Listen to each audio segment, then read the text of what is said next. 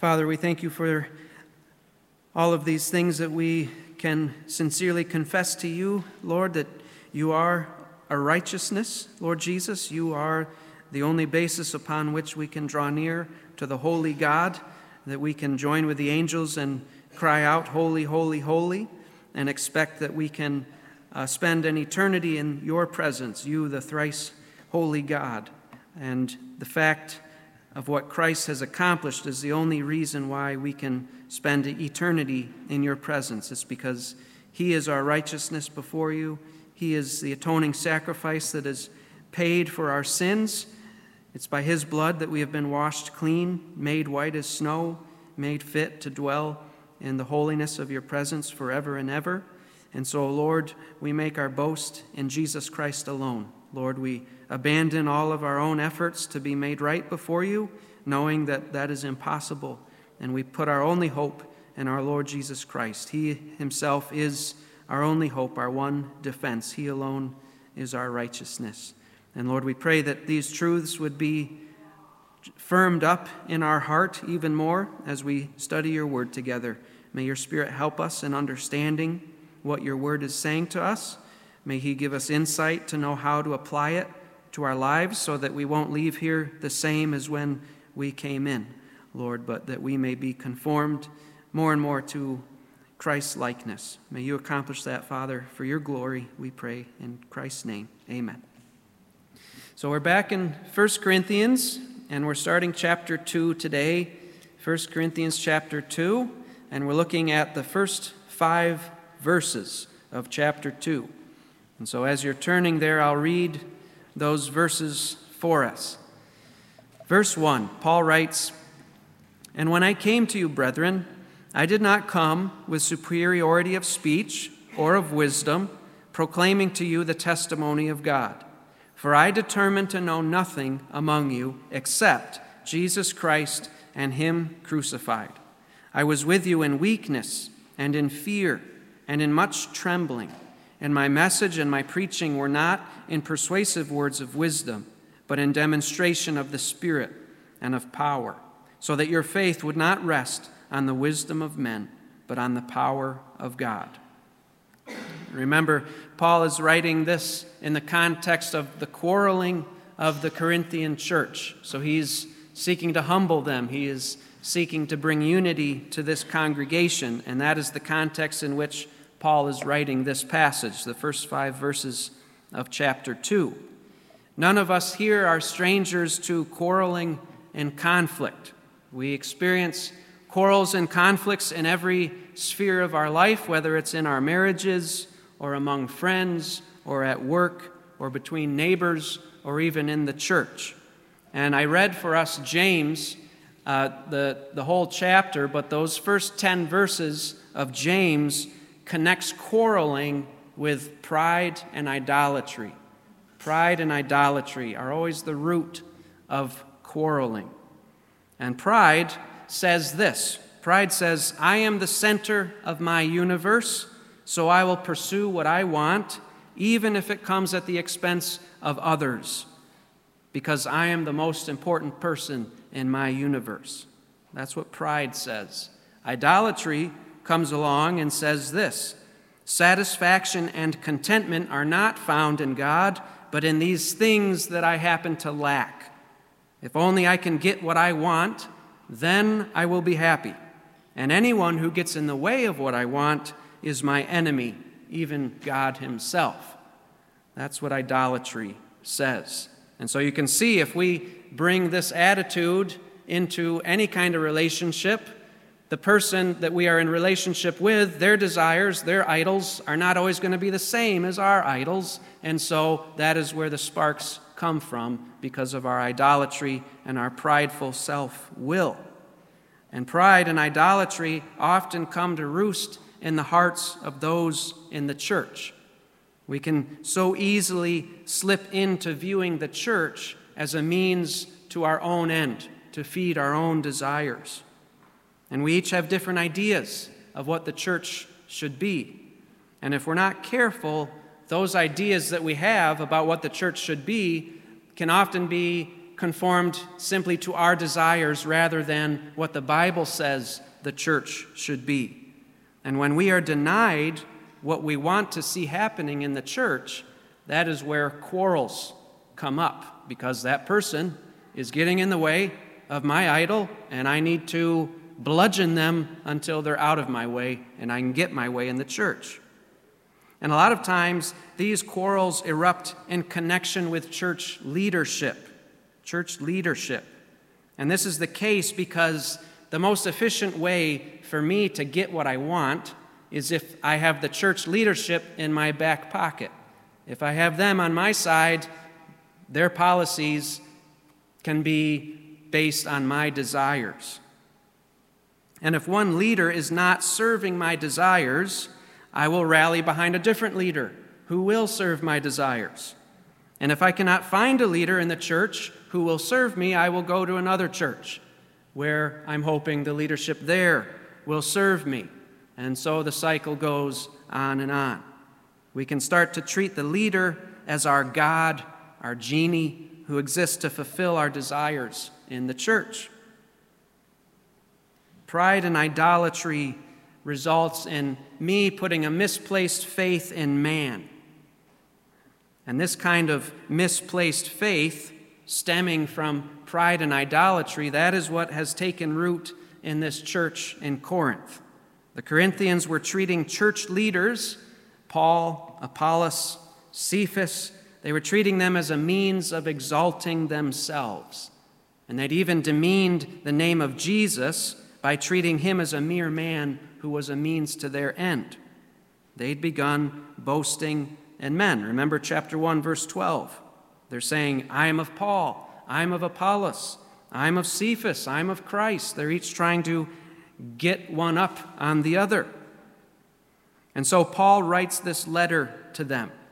And we've seen how Paul has been working to humble these believers to get them to stop conforming themselves to worldly wisdom. Because the world operates by pride and idolatry. And that is how these believers have begun operating. And so Paul instead wants them to conform not to worldly wisdom, but godly wisdom, to conform to the cross of Christ. And it's the same here in our passage this morning, chapter 2, verses 1 through 5. Paul here, he turns to begin showing them the prideful folly of putting their faith in men, of boasting in men. We saw last time how Paul exhorted these believers in verses 26 to 31 of chapter 1 to consider who they were when God called them to himself. But here in chapter 2, verses 1 through 5, Paul is calling on them to consider who he was when he came to them and preached the gospel to them. He wants them to remember how he acted, what he preached to them when he came to them, because they will see that how Paul acted and what he preached is completely at odds with how they are currently behaving, walking in pride. And so Paul calls on them to consider that so that he might humble them. And in these five verses, we're going to consider three aspects of the preacher three aspects of the preacher that will humble these believers and that I pray will humble us, humble me, humble you. And the first aspect about Paul, about the preacher that he brings to their attention is this the preacher's humble message. The preacher's humble message. We see this in verses 1 through 2. Verse 1, Paul says, And when I came to you, brethren, I did not come with superiority of speech or of wisdom, proclaiming to you the testimony of God. So Paul says in verse 1 that when he came as a missionary, seeking to plant a church in Corinth, proclaiming the gospel to them, the testimony of God, it was not in superiority of speech or of wisdom.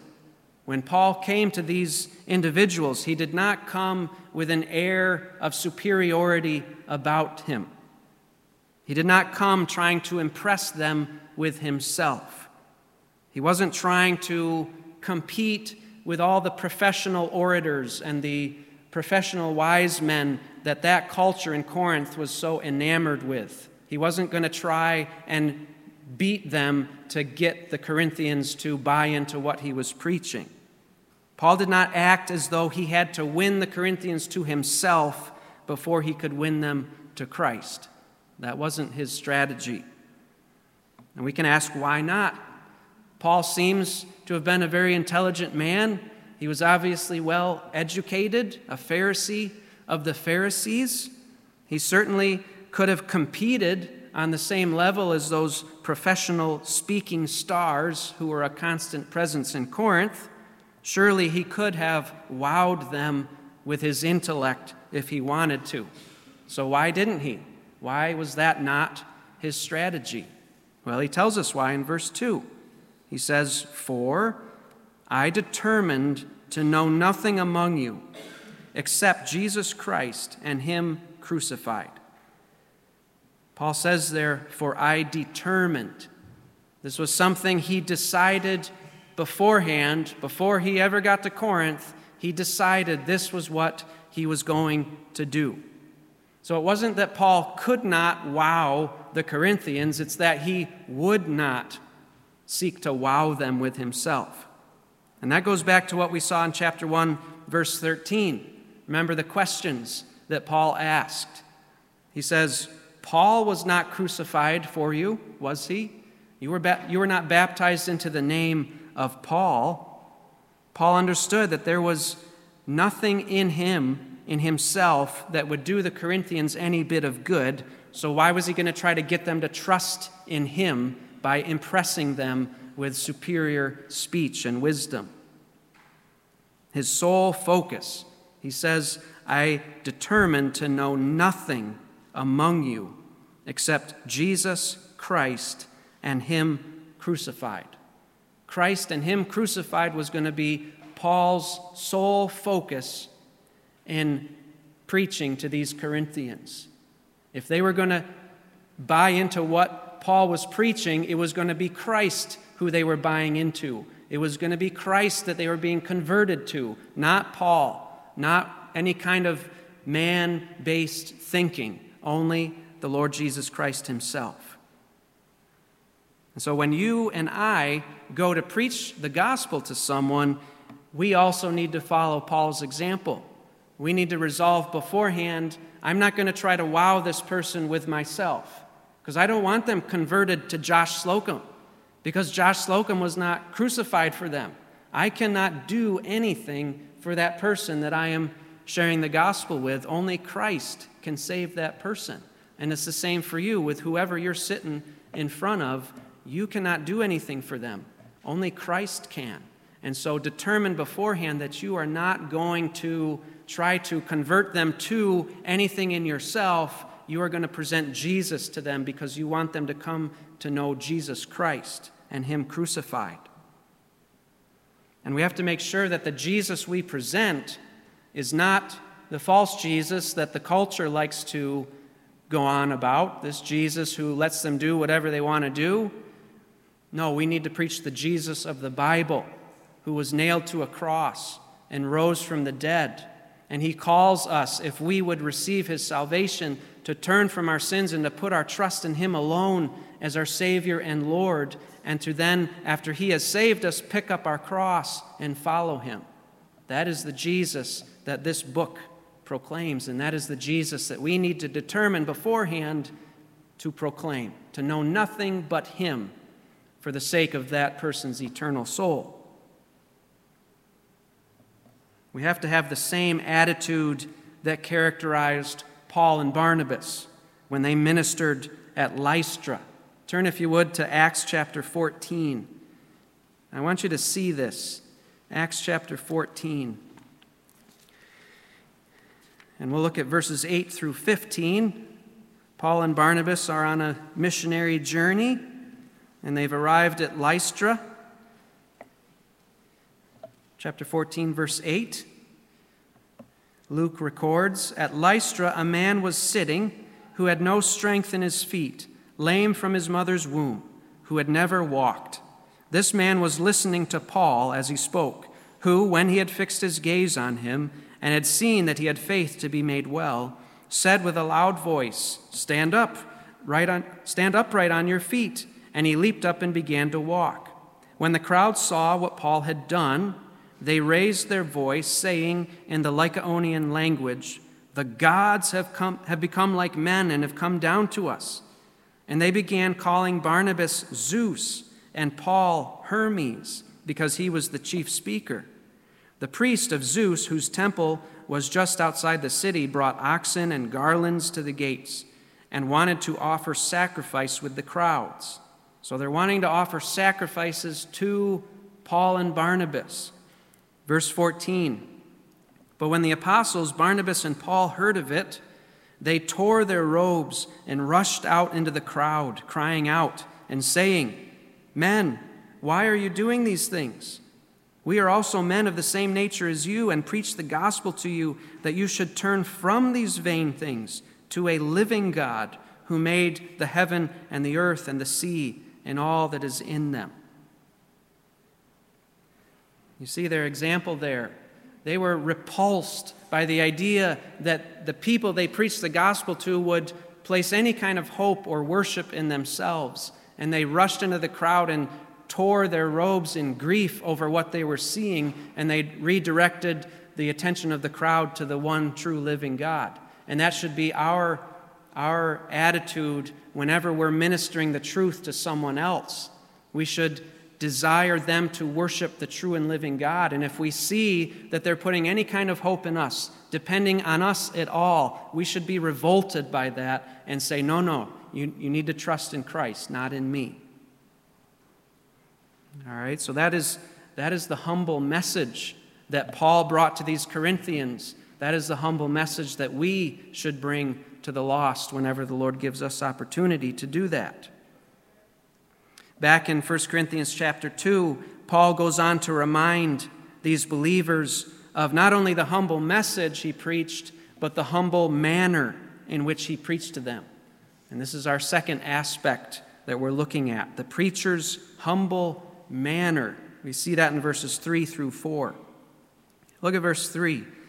Paul goes on, he says, I was with you in weakness and in fear and in much trembling. Weakness and fear and in much trembling. So when Paul came to Corinth, he was not impressing anyone with himself. They saw this little man trembling, weak, and in fear as he proclaimed the gospel to them. And he was so fearful that it resulted in actual physical trembling, apparently. And I was. I shouldn't have been surprised by this, but as I was studying, I realized that this was not an unusual thing for Paul. This was not an unusual uh, stature for him to be ministering in weakness, fear, and trembling. It, it appears that wherever Paul went, proclaiming the gospel, he was perpetually in this state of weakness. Turn, if you would, to see this to 2 Corinthians chapter 11, starting in verse 23. 2 Corinthians 11, starting in verse 23. This, the context here, Paul is defending his ministry to the Corinthians because uh, these quote unquote super apostles, these false teachers, have infiltrated the church and they have begun wowing the Corinthians by themselves, which was totally the opposite of the way Paul ministered. He sought to wow them with Christ, not with himself. And so he's trying to squash the influence of these false apostles. And so he's speaking of the nature of his own ministry to expose the uh, the falsehood of these false apostles. This is what he says in verse 23. Speaking of these false apostles, he says, Are they servants of Christ? I speak as if insane. I more so, in far more labors, in far more imprisonments, beaten times without number, often in danger of death. Five times I received from the Jews 39 lashes. Three times I was beaten with rods. Once I was stoned. Three times I was shipwrecked. A night and a day I have spent in the deep. I have been on frequent journeys in dangers from rivers, dangers from robbers, dangers from my countrymen, dangers from the Gentiles, dangers in the city, dangers in the wilderness, dangers on the sea, dangers among false brethren. So you get why Paul was with them in weakness and fear and trembling. And the fear he's talking about is not a sinful fear, the kind of fear that gets in the way of him obeying God. No, it's, it, it appears more to be that, that circumstantial fear that, you know, I'm walking along uh, some bushes and I hear a rattlesnake, and, you know, naturally I get that fear response. Well, Paul was constantly in dangerous situations where his life was on the line, and he was having to trust God in all of that. He goes on in verse 27 I have been in labor and hardship through many sleepless nights, in hunger and thirst, often without food, in cold and exposure. Apart from such external things, there is the daily pressure on me of concern for all the churches. Who is weak without my being weak? Who is led into sin without my intense concern? If I have to boast, I will boast of what pertains to my weakness. The God and Father of the Lord Jesus, he who is blessed forever, knows that I'm not lying. In Damascus, the ethnarch under Aretas the king was guarding the city of the Damascenes in order to seize me, and I was let down in a basket through a window in the wall, and so escaped his hands. Now, that last incident, that happened more toward the beginning of his ministry. So his whole ministry has been marked by weakness and fear and trembling. He goes on in chapter 12, verses 1 through 6, to describe how God revealed to him a vision where he saw incredible things that it's not fit for a man to speak of. And then, after relating this to them, he goes on in chapter 12, verse 7 to say this Because of the surpassing greatness of the revelations, for this reason, to keep me from exalting myself, there was given me a thorn in the flesh a messenger of Satan to torment me, to keep me from exalting myself. Concerning this, I implored the Lord three times that it might leave me. And he has said to me, and now catch this My grace is sufficient for you, for power is perfected in weakness. Most gladly, therefore, I will rather boast about my weaknesses, so that the power of Christ may dwell in me. Therefore, I am well content. That's quite a statement. I am well content with weaknesses, with insults, with distresses, with persecutions, with difficulties for Christ's sake. For when I am weak, then I am strong.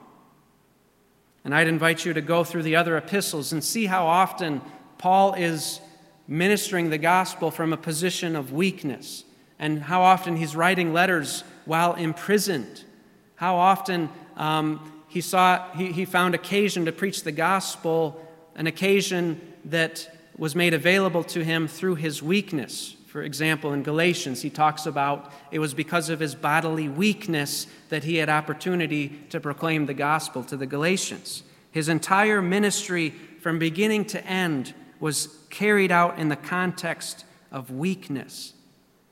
And so, this what he says here in uh, 1 Corinthians 2, verse 3, this is not unusual for Paul. God was continually stripping Paul of all confidence in himself, constantly stripping him of that self confidence. And because of that, we find more about the manner in which he preached in verse 4. So he says, I was with you in weakness and in fear and in much trembling and then verse 4 And my message and my preaching were not in persuasive words of wisdom, but in demonstration of the Spirit and of power.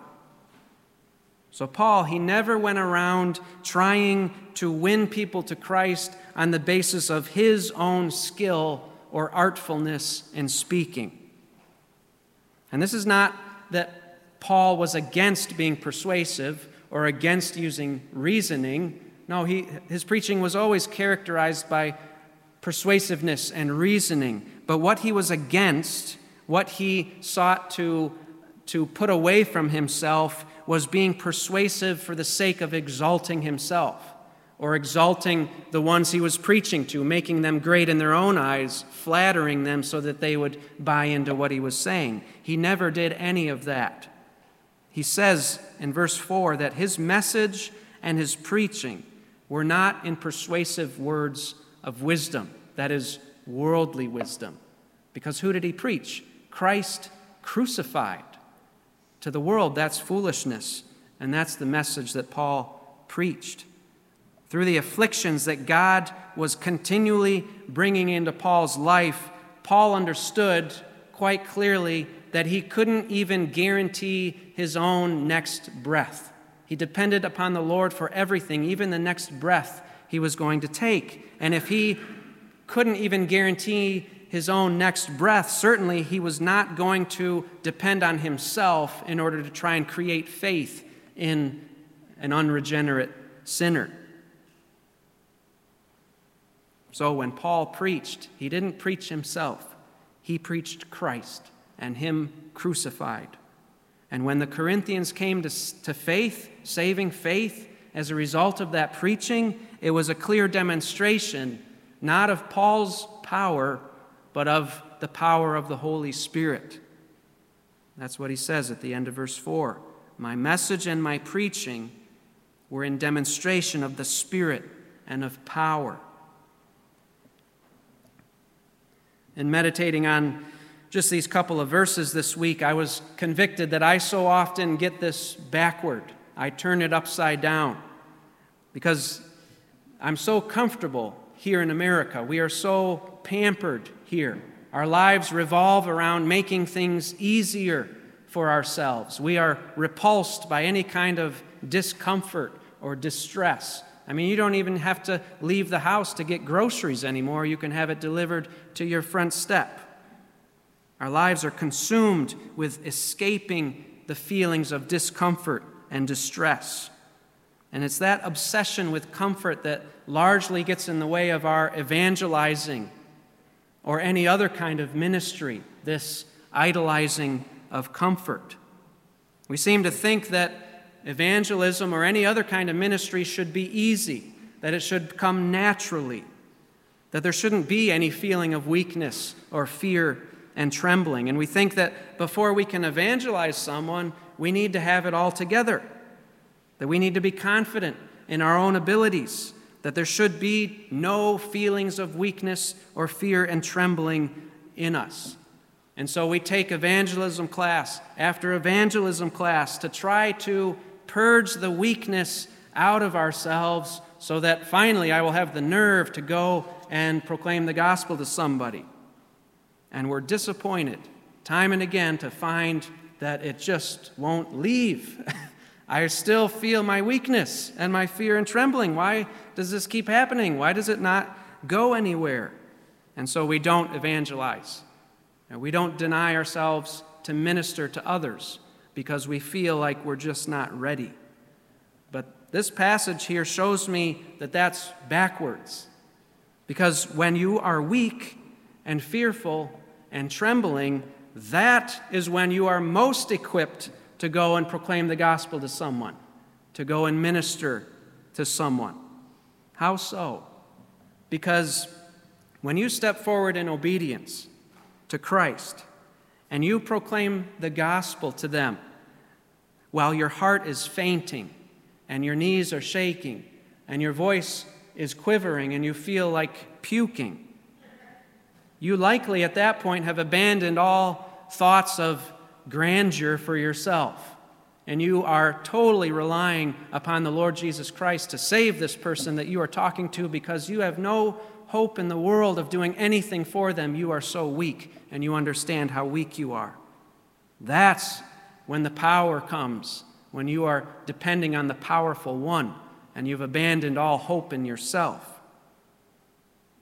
So when you're feeling weak and you're tempted to turn back from sharing the gospel with someone, from ministering to someone, no, that is the time to step forward and to trust in the Lord who promised, I will be with you always, even to the end of the age. He wants to display His power through your weakness.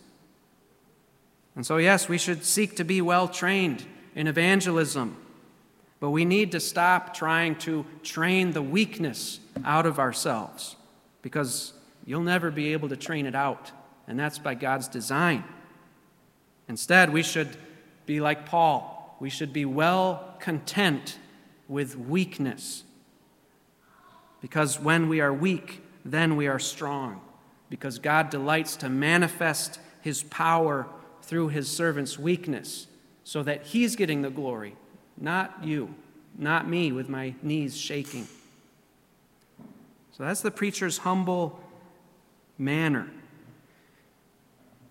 Then we come to verse 5, and that's the third aspect that we're considering this morning, and that's the preacher's humble mission. The preacher's humble mission, the goal, the goal of the message that Paul preached, the goal of the manner in which he preached. It was what verse 5 says. This is the mission, this is the goal, so that your faith would not rest on the wisdom of men, but on the power of God. So, why did Paul preach a humble message? Why did he preach with a humble manner? It was so that the Corinthians' faith would not be on him, but on the Lord alone who's able to save them. And when we proclaim truth to someone or we seek to minister to someone, that ought to always be our, our mission as well.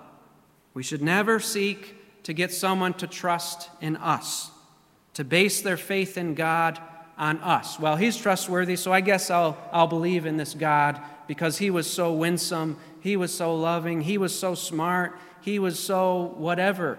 We shouldn't ever want someone to believe on our account. Because if we do happen to succeed in getting someone to outwardly confess Christ, to profess faith, whether we wowed them into it, bullied them into it, or bribed them into it, it's only a matter of time before someone more skilled than us, more winsome than us, more crafty than us comes along and wows them out of their profession of faith, or bullies them out of their profession of faith, or bribes them out of their profession of faith.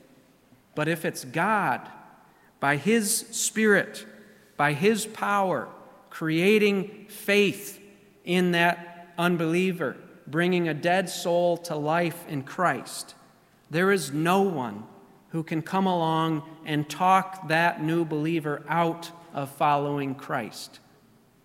Jesus said in John chapter 10, verse 29, He says, My Father, who has given them to me, is greater than all, and no one is able to snatch them out of the Father's hand. Only God can grant saving persevering faith. When these Corinthians were saved after hearing little weak Paul preach Christ crucified to them, their faith was not based on anything in Paul. They believed because God had opened their eyes to see the glories of Christ, to see the wickedness of their own sin. There was nothing about Paul that drew them to God. It was God drawing them to himself through Christ crucified. Their faith was in Christ alone. Their boast was in God alone. But now, in their pride, they have begun boasting in men again. They've stopped being enamored with Jesus, and they have instead become enamored by mere men. And the result is quarreling and division. And if we, as a body of believers here in New Woodstock, if we ever stop fixing our eyes on Jesus, if we start putting our faith in whoever's behind the pulpit, whether it's me or someone else, or, or just someone else in the congregation, we too will begin quarreling with one another. We'll begin quarreling because that person that you're putting your faith in they will disappoint you. And you will abandon them and put your hope into someone else. And you will pit that person against that other person who disappointed you. No man can be enough for you. No man can be enough for me. Only Jesus can be enough for us because only He was crucified for us. And so He is the one that we need to trust in, He's the one that we need to boast in. So if we are to maintain our humble unity, we must ever be looking to Jesus Christ. We must ever be trusting in Him and praying that whatever fool is behind the pulpit would be strengthened by Him, that would point you to Him. And if ever He does not point you to Him, you must get Him out. Otherwise, your unity will be threatened. So let's keep our eyes on Jesus.